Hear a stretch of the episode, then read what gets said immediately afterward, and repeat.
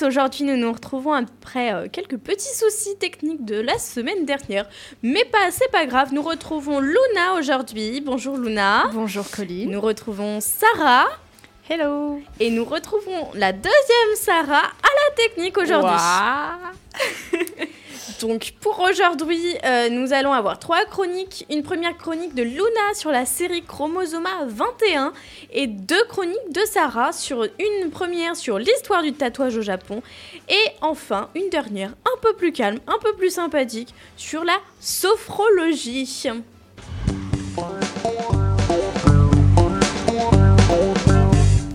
Alors, côté météo, demain, le temps sera ensoleillé et on aura des températures entre 14 degrés et 25 degrés. Le vent soufflera à environ 15 km/h et nous fêterons les Philippes. Et nous allons passer tout de suite à la chronique de Luna.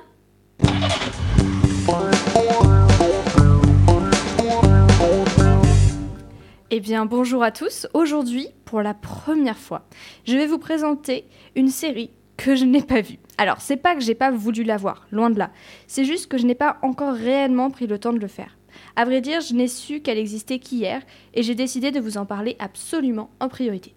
Je vais donc vous présenter un thriller policier de 8 épisodes qui nous vient tout droit du Chili, réalisé par Mathias Benables et qui est sorti en février 2023 sur Netflix. C'est Chromosoma 21, qui signifie donc chromosome 21. Alors, la particularité de cette série, c'est qu'elle est la première série chilienne avec des acteurs atteints du syndrome de Down, Pia Urrutia et Sebastián Soroza. Le syndrome de Down, ou trisomie 21, se caractérise par une anomalie génétique entraînant notamment un retard cognitif et des modifications morphologiques. Ce qui est particulièrement intéressant, c'est que ces personnages ne sont pas infantilisés, mais présentés comme des adultes, des personnes à part entière, avec, comme le dit si bien le réalisateur, leur part de lumière et d'ombre. Alors, petit synopsis. Tommy, atteint de trisomie, est le principal suspect d'un assassinat. En effet, il a été découvert les mains pleines de sang à côté d'un cadavre. En parallèle, est développé son histoire d'amour tumultueuse avec Christina, fille elle aussi trisomique d'une riche famille chilienne qui s'oppose à leur couple. Vous l'aurez compris, ils ne viennent pas du tout des mêmes classes sociales. Sans oublier le frère de Tommy, délinquant en puissance, qui n'hésite pas à se servir de lui pour commettre des délits. Alors, concernant les conditions de tournage, elles n'étaient pas si différentes des tournages habituels au final, puisque euh, Valentine Amour, euh, qui joue la policière chargée de l'enquête, nous l'a bien sûr rappelé. Euh, et donc, Pia, qui avait appris les dialogues, Sébastien, lui, ne sachant pas lire, a été guidé par les oreillettes par le réalisateur. Donc, cette série met en valeur d'importantes problématiques actuelles, par exemple l'autonomie des personnes atteintes de des personnes atteintes de ce, de ce syndrome, oulala, je vais pas réussir à faire ma phrase, leur responsabilité pénale ou leur légitimité à rêver de fonder une famille. En plus, elle propose une meilleure représentation des personnes atteintes de trisomie 21 et selon Pia permet de montrer aux autres personnes trisomiques qu'elles peuvent réaliser beaucoup de choses. Et qui sait, cela déconstruira peut-être certains préjugés. J'espère qu'elle vous donnera envie, en tout cas, moi je la regarderai très prochainement. Merci Luna. En effet, cette petite série a l'air plutôt sympathique. Oui, sympathique avec des meurtres. C'est totalement normal. Mais en tout cas, ça met du suspense. Et euh, on verra pour peut-être une prochaine chronique sur la vie de la série. Peut-être. Ça, ça m'a donné envie. Donc, ah euh. bah super, tant mieux. Et tout de suite, nous passons à la chronique de Stara sur l'histoire du tatouage au Japon.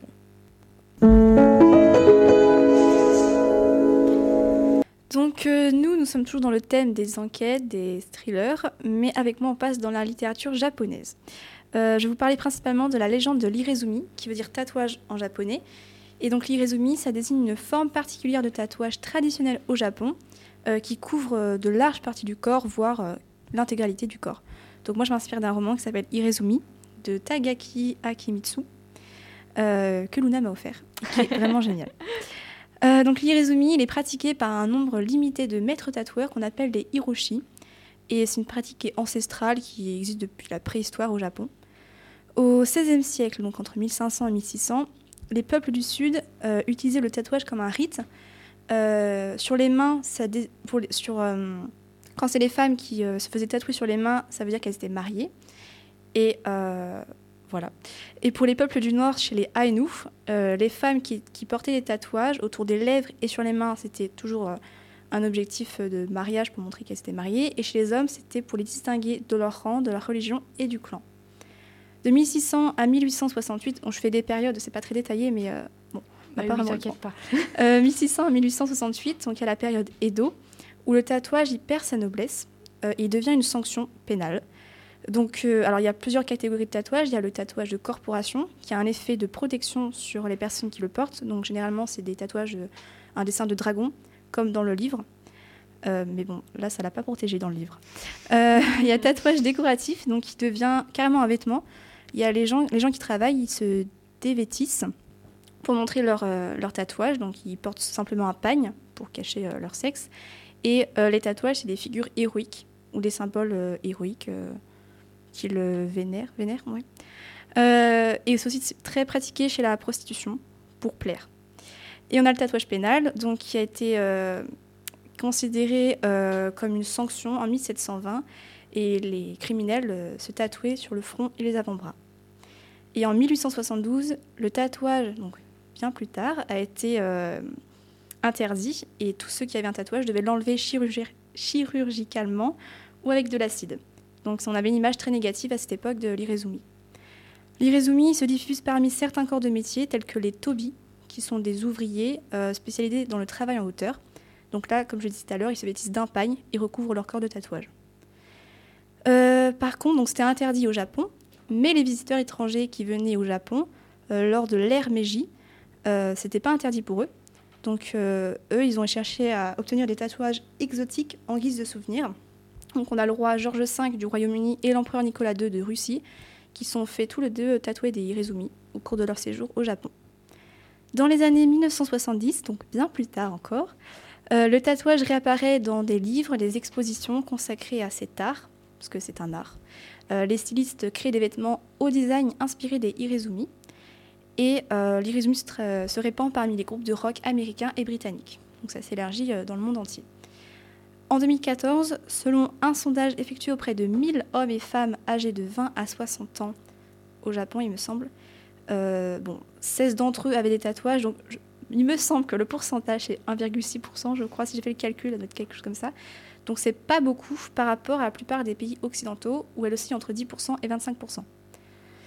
Euh, donc le roman, pour faire un petit synopsis du roman, euh, donc en fait c'est une femme qui s'appelle Kinue, euh, je sais plus le nom après, mais c'est un nom très compliqué.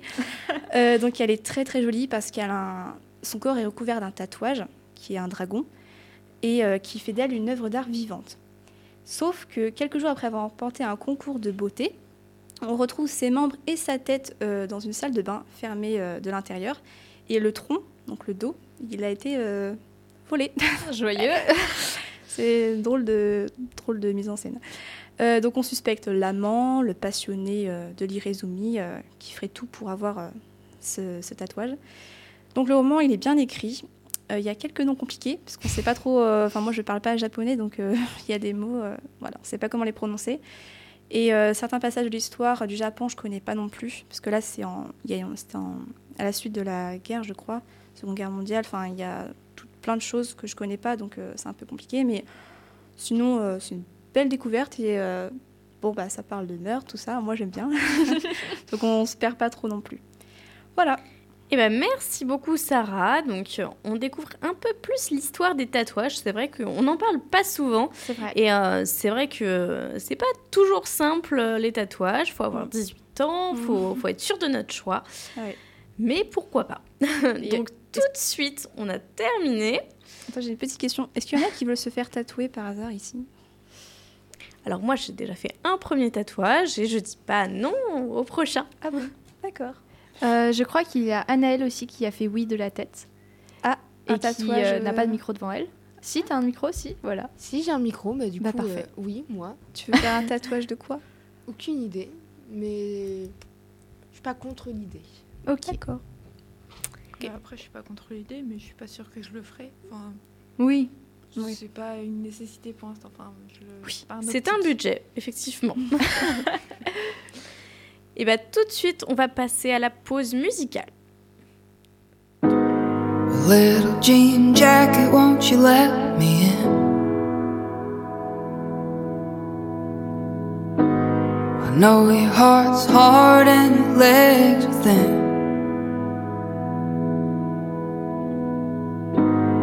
You've seen death and he's called your name. I've seen him too, honey, I'm the same. Honey, I'm the same. I'm the same. I've seen him too, honey, I'm the same.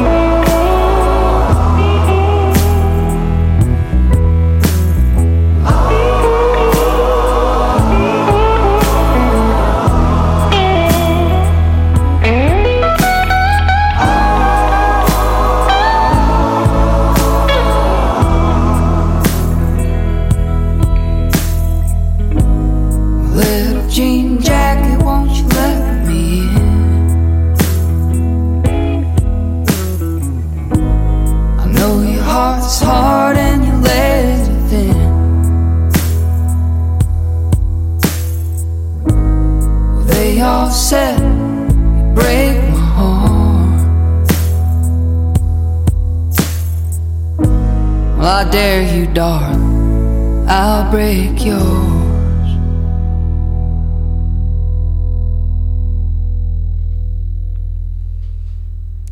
Vous venez d'écouter Little Jean Jacket de Max Jury sur Delta FM 90.2.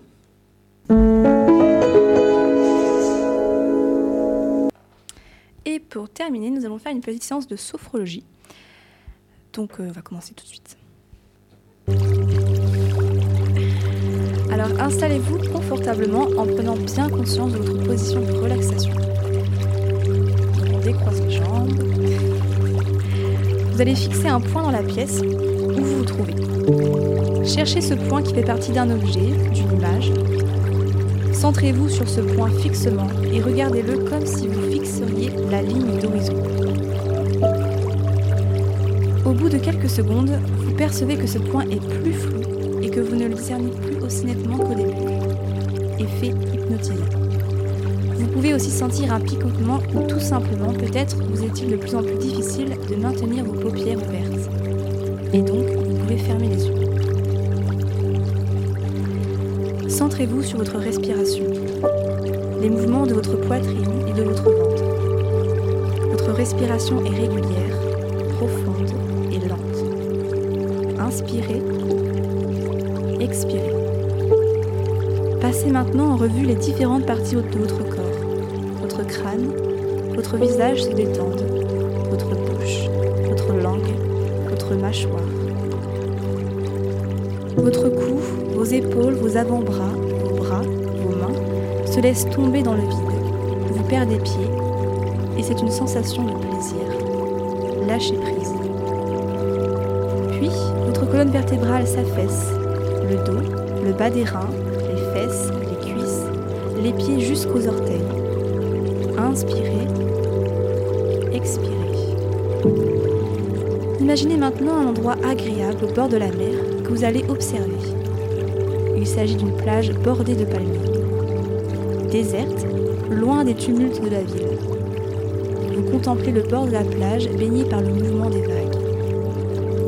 Vous pouvez observer le sable doré de la plage, l'écume blanche des vagues qui se détache du bleu intense de la mer. Observez maintenant attentivement le mouvement des vagues. Observez bien le contraste entre les couleurs du ciel, de la mer et du sable. Fixez cette image qui vous apparaît de plus en plus nette.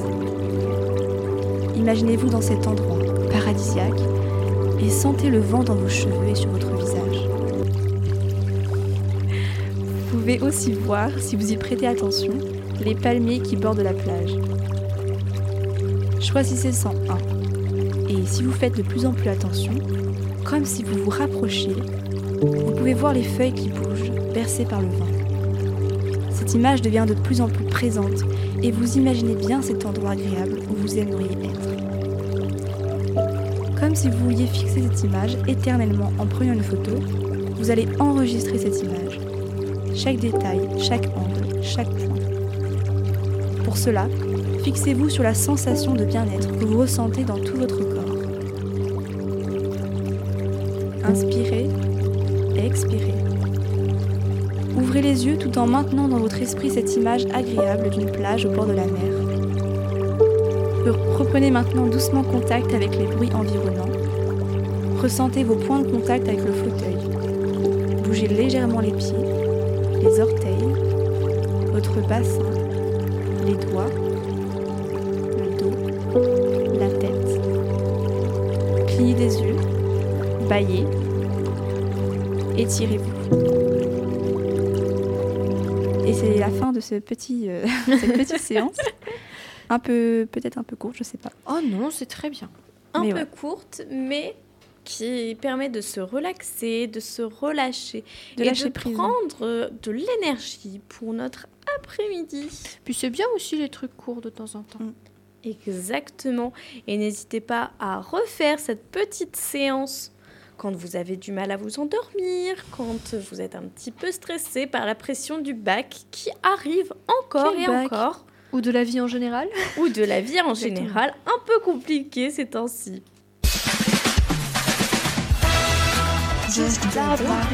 Merci beaucoup de nous avoir écoutés et à la semaine prochaine. Euh, vous pouvez retrouver nos sur nos plateformes de streaming gratuites ou sur le site de lp2i.radio-delta.fr. Merci beaucoup et à la semaine prochaine. Au revoir.